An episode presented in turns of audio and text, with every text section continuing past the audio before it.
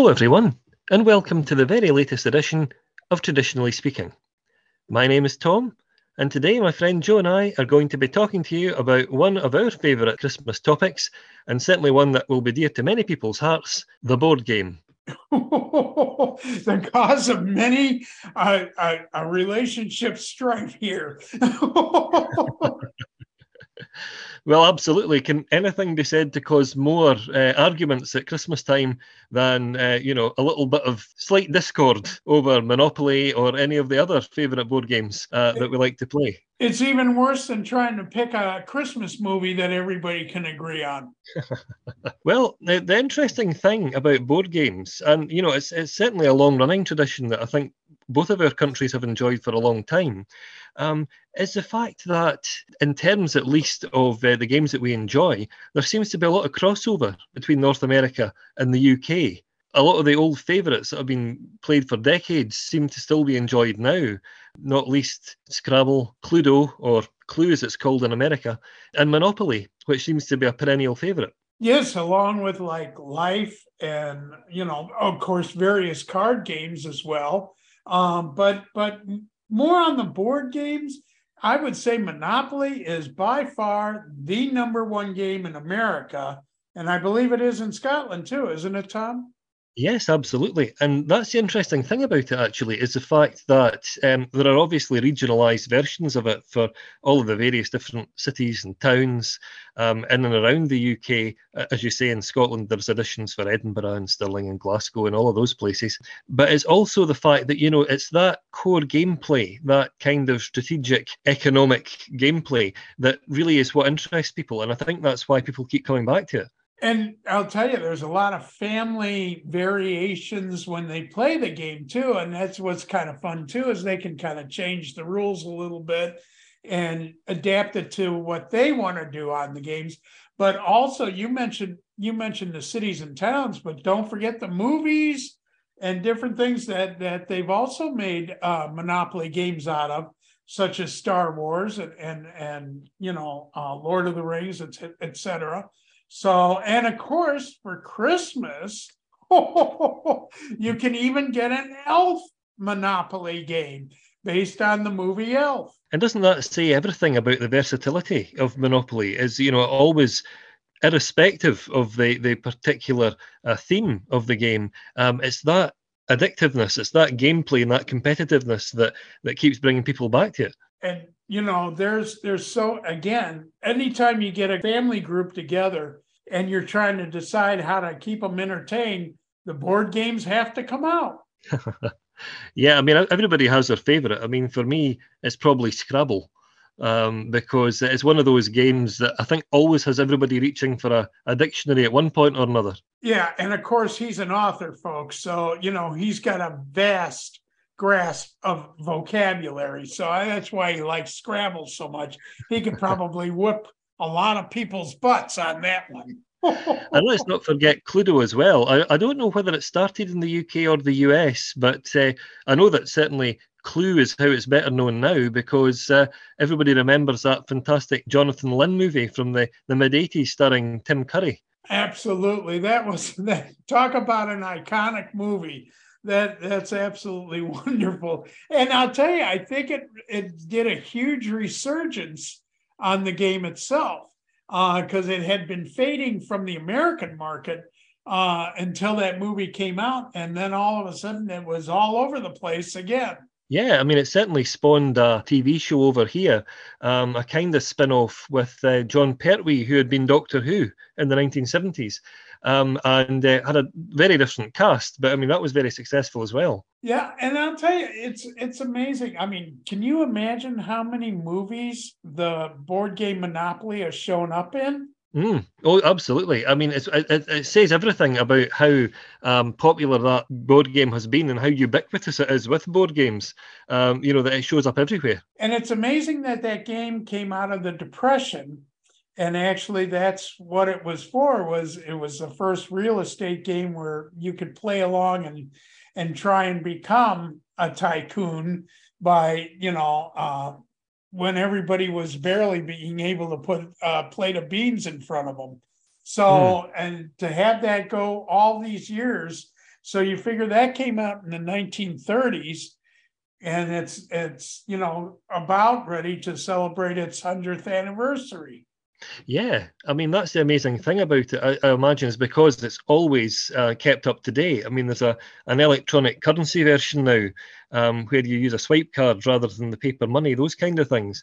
Um, but uh, the dynamics, I think, are what continues to fascinate people. Um, is that that aspect of competitiveness where you want to get these properties just in the right place so that you know um, your your uh, competing players are going to end up landing uh, landing there and have to pay you money and that, those kind of things. Um, that's going to be, uh, I think, what's going to make people's Christmas. that that idea of uh, you know a bit of uh, friendly competition. Well, and then that brings up an interesting point too. I mean, we've seen somewhat of a decline in board games here because of all the video games that are out. And, you know, most kids now would prefer to play on the computer. And since they can do it with literally anybody from anywhere in the world, um, that has become kind of a replacement for board games but it's still kind of fun when families get together that you can do a board game and bring everybody in. And it doesn't matter from grandma and grandpa down to the younger kids and you know play a game together and kind of keep everybody together. Still big in scotland right? Yeah i mean people do enjoy the classics. I mean you get um, snakes and ladders ludo. There's a game drafts over here. It's I think it's checkers in America, um, and of course chess as well. I mean these these are games that are popular all the year round, but I think there's a, a special significance to playing them at Christmas. You know, it's one of those times a year where um, you really can have a bit of downtime.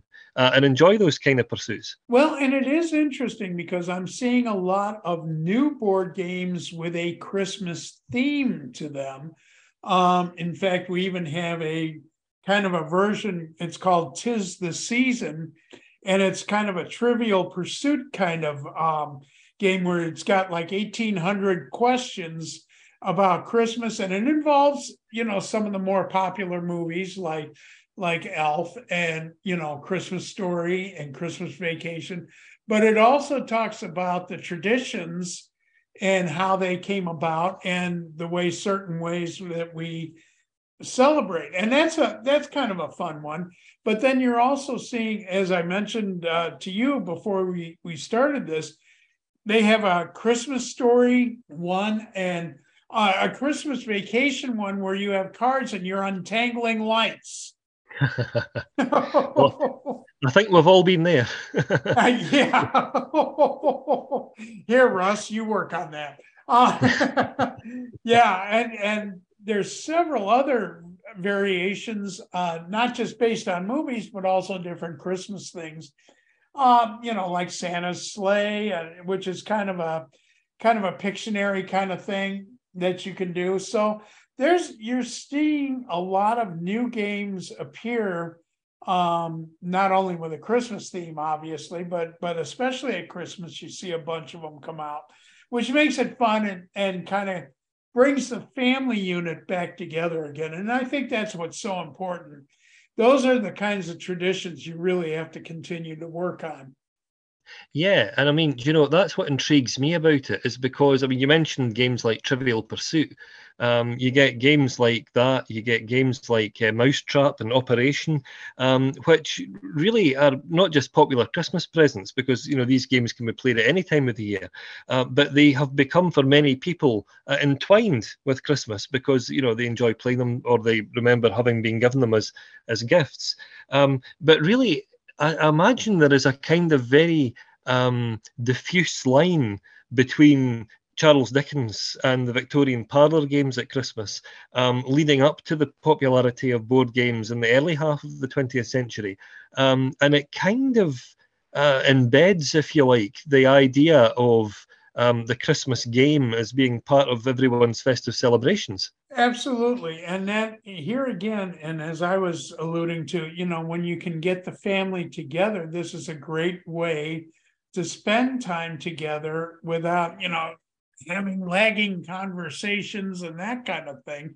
Although, as we also talked about, it's also a good way to get everybody upset with everybody. You're cheating.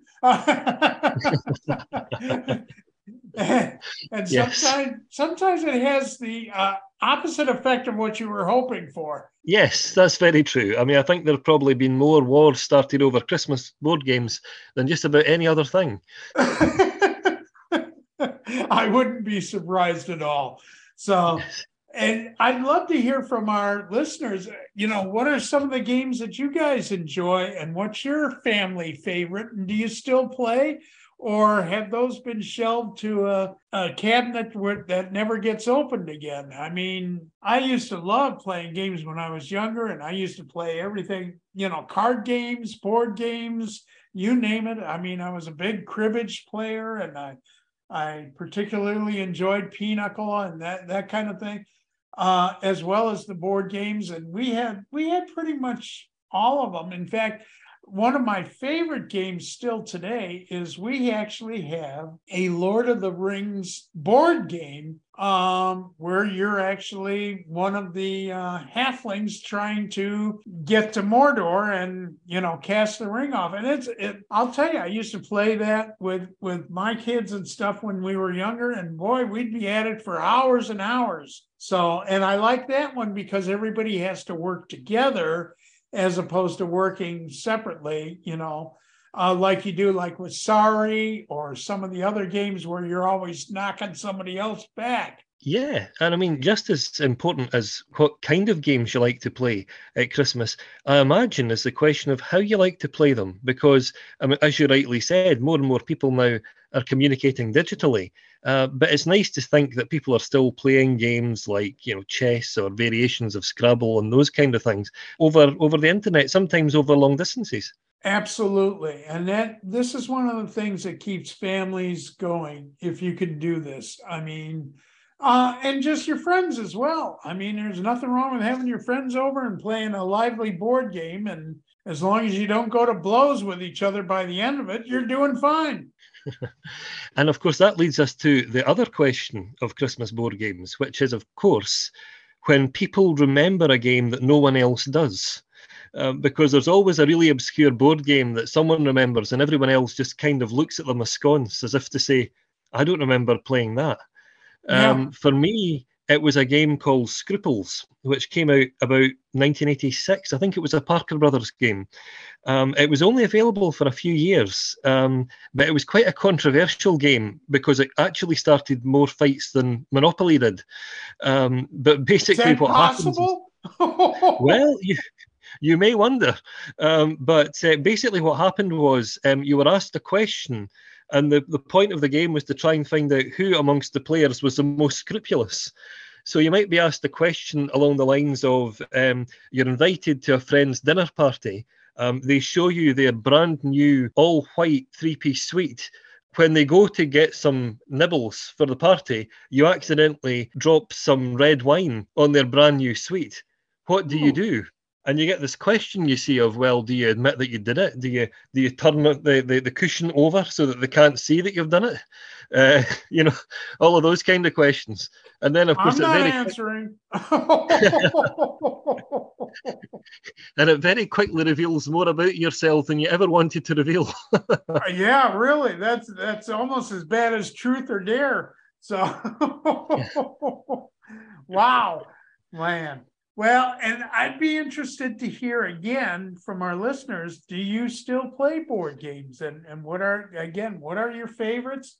And what do you recommend or what what's a good game for families to play together that doesn't uh that doesn't cause uh, hard uh, relations? Yeah, I mean, I think that's a really interesting point because it's often said now that uh, you know, with the with the dawn of mobile devices and uh, you know constant communication, that there's less time for for uh, get-togethers and games. But in actual fact, they've had a bit of a renaissance in recent years, and more and more people now are enjoying games. I mean, I think, for, for instance, about the Queen's Gambit um, you know, the Walter Tevis adaptation that was recently shown with Anya Taylor Joy, um, that's brought so many people to chess that might otherwise not have played it. And that has that seems to have a, a resurgence every so often and uh, through history where you know it, it kind of starts to fade out and then you get some of these chess masters and they're they're showing how they they play and such and then you get a sudden resurgence and i love to see that because it's like things like this should not fade from our tradition yeah, I, I, think that's absolutely true. I mean, there's so much to be said for the the role of board games and popular games uh, in in our popular culture, and it's interesting to see just how important they are and you know to both our countries you know um, because here in scotland it's something that's you know some games are enjoyed more at christmas and at other times of the year but it's nice to see these things making a comeback and i'm sure it's the same in america as well. Absolutely especially with all the weather we've been having around here. There isn't a whole lot much else that you should be doing.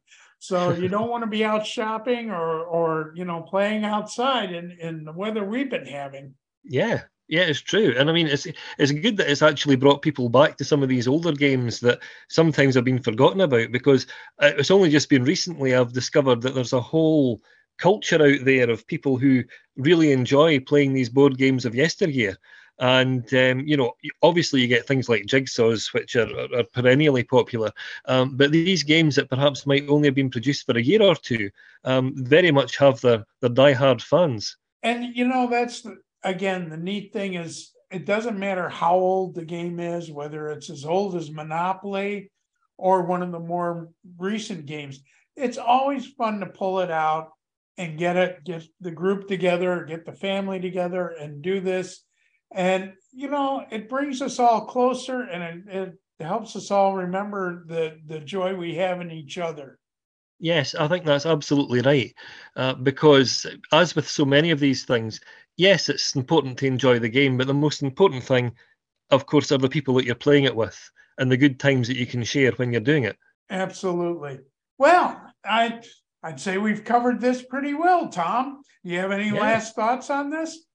Yeah, only to say that you know we would love to hear from anyone, just as you mentioned, uh, that would like to share with us their favourite board games, or perhaps if they know a board game that's uh, cruelly been left behind by the passing years, but probably deserves a resurgence. And the best way to do that is reach us at www.traditionally-speaking.com and give us your your thoughts and and your interests on this. We would love to share this with our other listeners and and see what you have to say.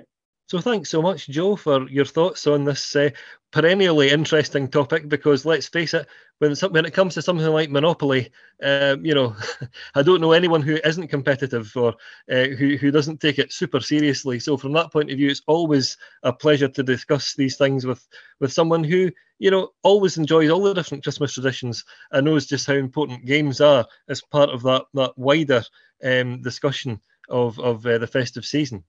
Well, I'll tell you what, Tom, you have my promise. If Mary and I come out to Scotland, we'll play Monopoly. But if you come out here, you have to play Tis the Season. Uh, give me a chance to, to fight back. Absolutely. Let's do it. Okay. Well, folks, thanks for, for tuning in again. We appreciate uh, the time you spend with us, and we hope you get a lot of fun out of these. Yeah, thanks so much, everyone, for joining us. I hope that you'll tune in again soon. Until next time.